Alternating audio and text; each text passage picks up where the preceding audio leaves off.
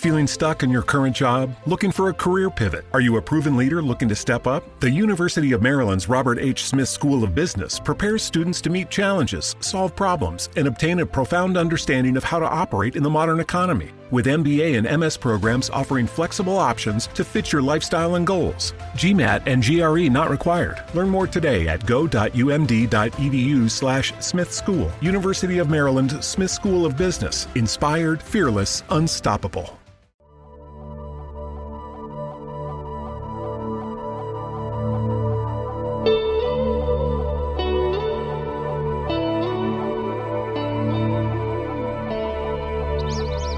Hello, and welcome to The Nature Connection Science, Wildlife, and Environment Radio with your hosts, Lisa and Nancy.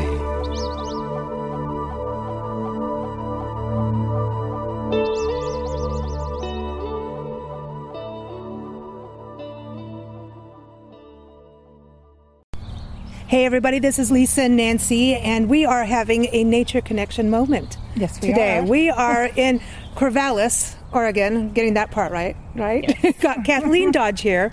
And Kathleen, you are a raptor specialist, right? Yeah, I'm the director of the Raptor Education Program here at Chintimini, and we have 11 uh, non releasable avian uh, raptor uh, species that live here permanently that uh, can't go back out to the wild.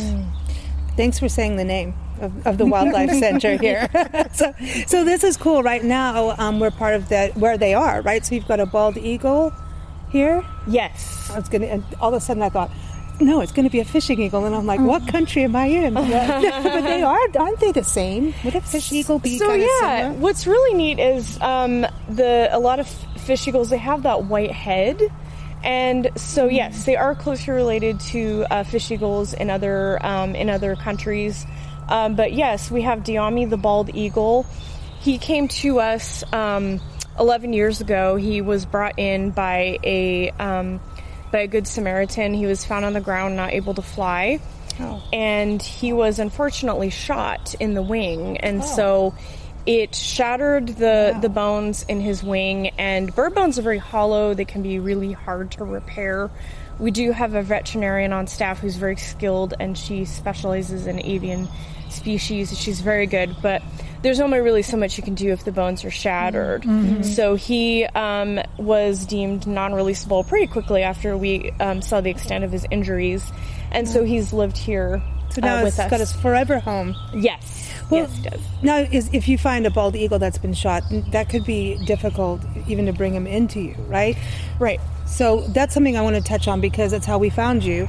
Was a baby blue jay uh, was on the lawn after you know crows and blue jays had a big old fight, and I think the crow dropped the blue jay, and we're like, uh oh, now what? There's cats. You know, we're pet sitting. We can't. We you know.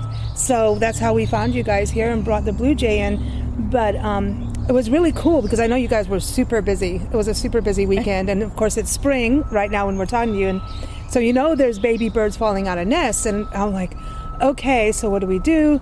And on your website, you really do a lot of instructions, but I do want to touch on what do you do when you see a bird that's fallen or injured? What are the first things that we should not do? Yeah, that's a great question, and um, there can be a few things you can do. So uh, the first thing is is the bird actually injured? So if you're not really sure, if you find a bird on the ground, it could be a fledgling that's learning how to fly. Pay attention to if the parents are around, if the parents are around, and um, if it's not bleeding, if it doesn't appear to be injured, then it's being taken care of by its parents and it doesn't need to be rescued. Um, but yes, you do have those times where a nest will will fall. So you're doing yard work and you're trimming, and then oops, you know, like a branch falls and there's there's unfortunately a nest in there, or you actually see a baby bird falling. You definitely want to give us a call and check in. Um, we've had people even send us videos and photos, which is really nice, so that we can give people advice without them having to bring in the animal. Hmm. But of course, we prefer the animal to come in um, if it's been injured. Hmm. Would you go out, like if, you know, if it was a bald eagle, because if you don't know what you're doing, and especially if it's an adult, they may try to peck at you, because they got a big that's a big beak. You, yeah, They you could do some That's- damage. yeah. Yeah, their beaks are huge, and hmm. what you really have to worry about is their feet grabbing you. So they have a force that's several hundred pounds per square inch. And so if a raptor like uh, like a bald eagle wants to grab and hold on to you, they will.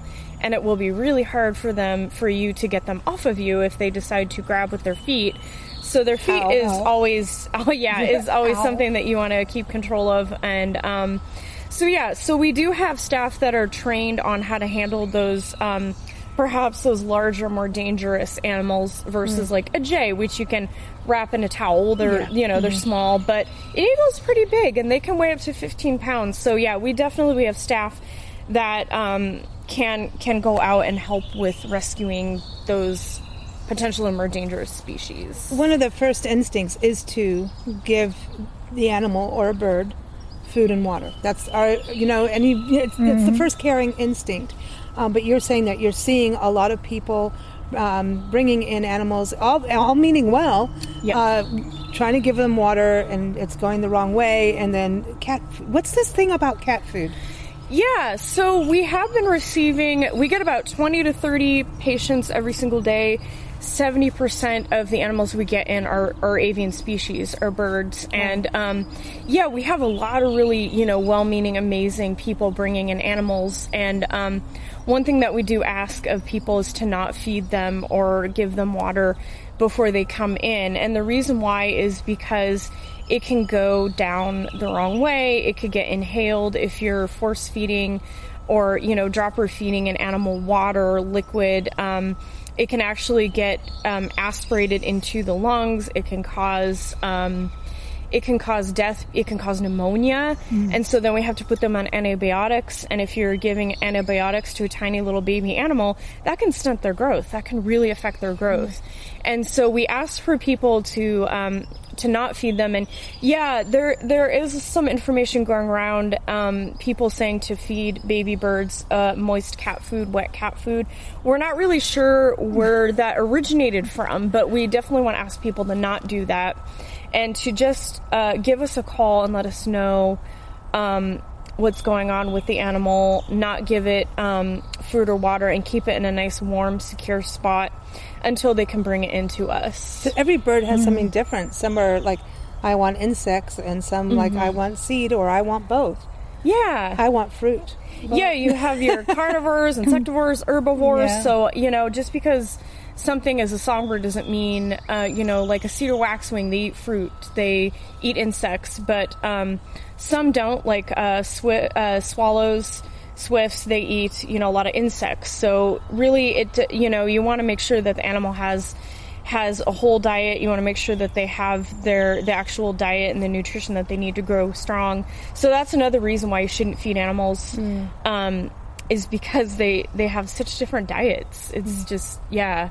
Well, cat food uh, somehow doesn't go along with birds. Yeah, You know, it's Yeah, like, it- What? yeah, it's a little different. Yeah, Hmm, two different kinds odd. of animals. yes. Yeah, and um, we have to special order in a lot of insects. Um, this year has been really wacky with COVID and with um, the weather, and so there's been some insect shortages. But we get we get insects. Yeah, not really a problem you think you'd have to encounter, but um, Yeah, really. So a lot of our budget goes to buying the proper kind of food to feed the animals, and that includes um, a lot of insects, a lot of mice to feed the uh, birds of prey, and rats, things like that. So.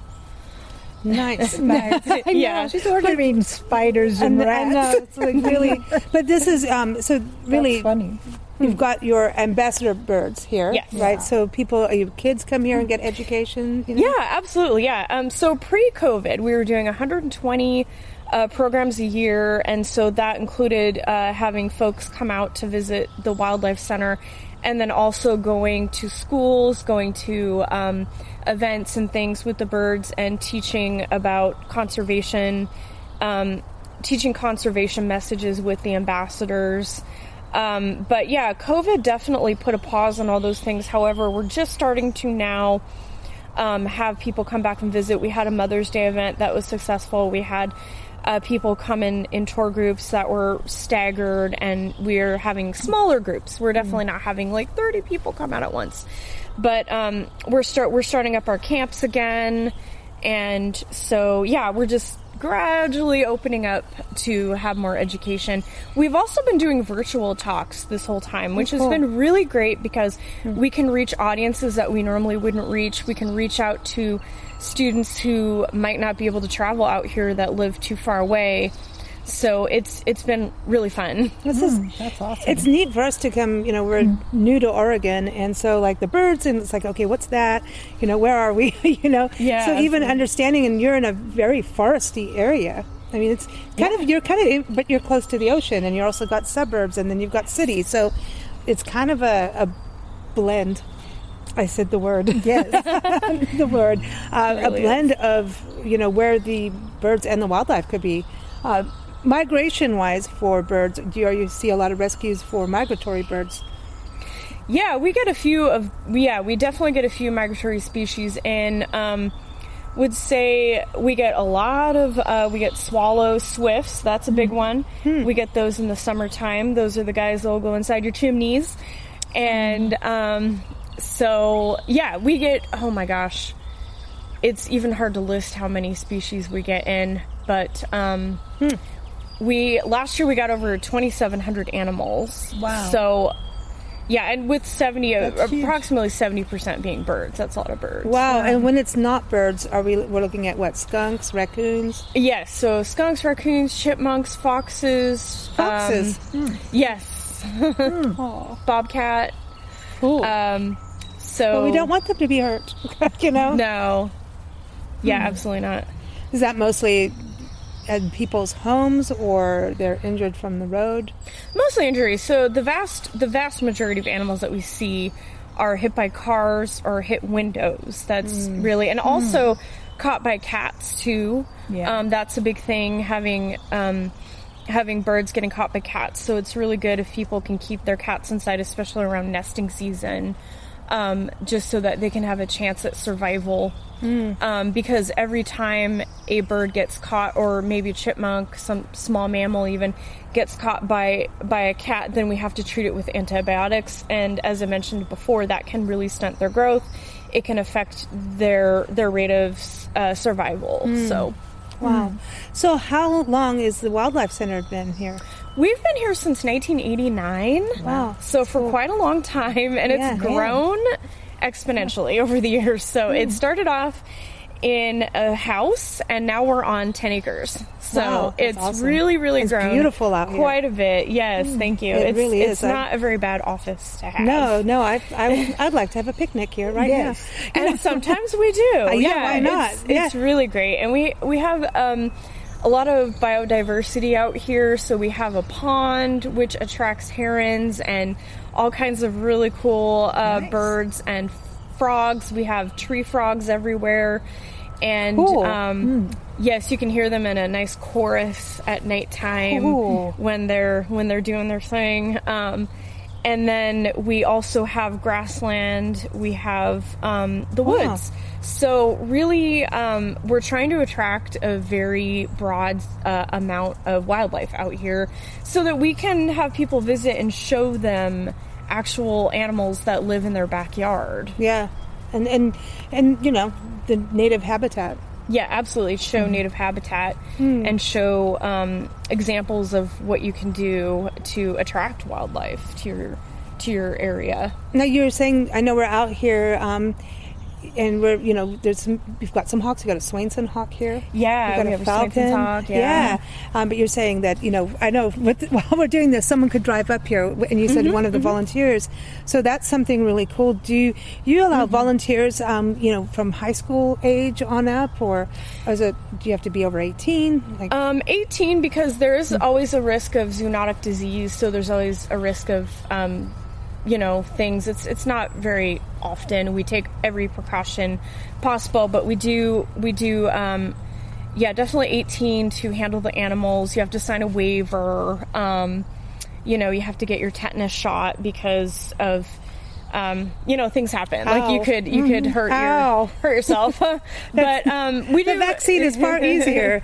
yeah, but we do we do take every precaution, and we Mm. definitely don't have you know, um, nor volunteers handling any dangerous animals, and we don't allow volunteers to handle like rabies vectors because you need a rabies shots for that. Obviously, Mm. that's very dangerous. But um, yeah, so 18 and up, and um, really you don't need any experience with animals to Mm. volunteer with us, which is really amazing.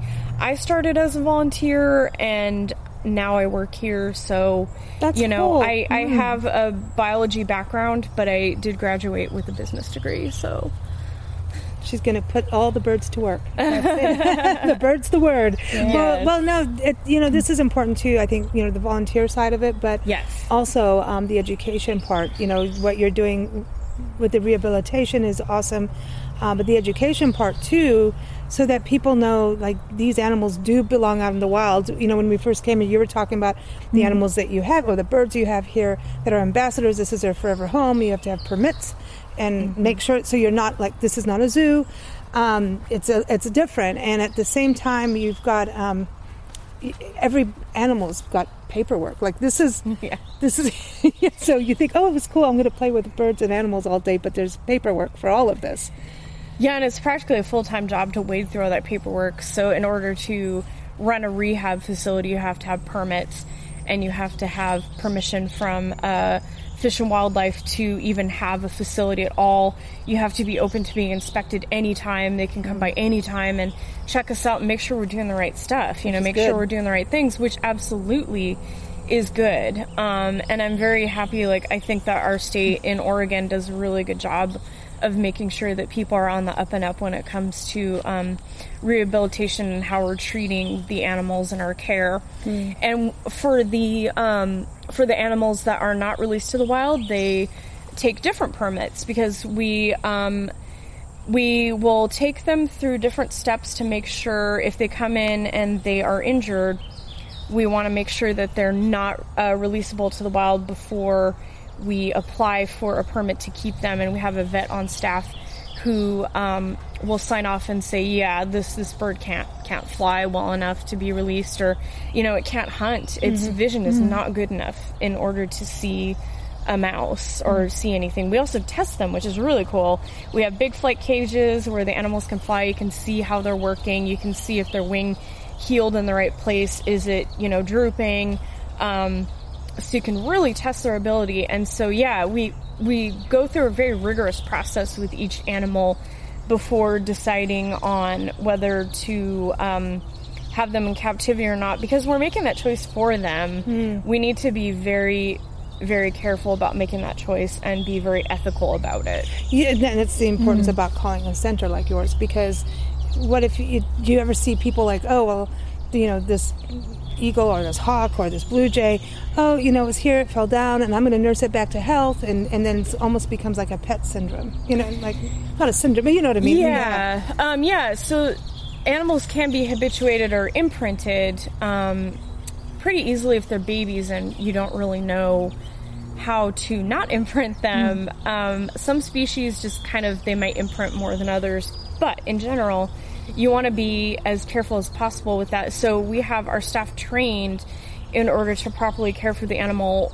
so that it can be released. The goal is always to release the animal to the wild. And so we don't, you know, cuddle them, we don't treat them like pets, we don't do any of that. Um, we try to be as hands off as possible because we don't want them to like us. We want them to be ready to go when they're ready to go. And so, yeah, it's really, really important to um, to get the animal to a facility that is properly licensed and has people trained in order to take care of that animal to release it to the wild with the goal.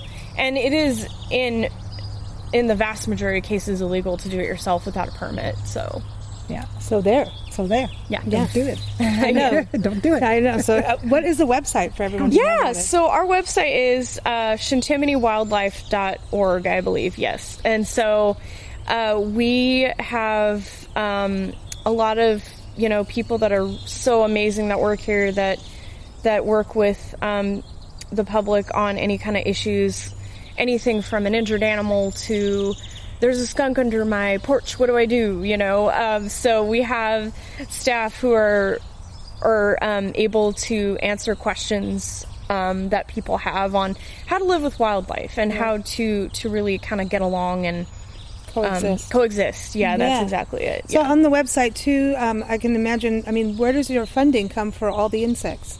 yeah, because actually those insects are really expensive. It's kind of shocking. Um, so yeah, we we are a nonprofit and we are um, we don't get any funding from the government. Um, so really, it's just it's private donors, um, and we also uh, write grants every year. We um, get some really amazing um, people, you know, donating and giving us grants in order to keep doing what we're doing. So, yeah, So help. So help. yeah, help. yeah, and we can always use uh, volunteers as well. That's awesome. Cool. Well, thank you for showing us Yeah. around. I want to just hang out here all day. Yeah, Yeah, I do. it's a lot of fun. It's beautiful.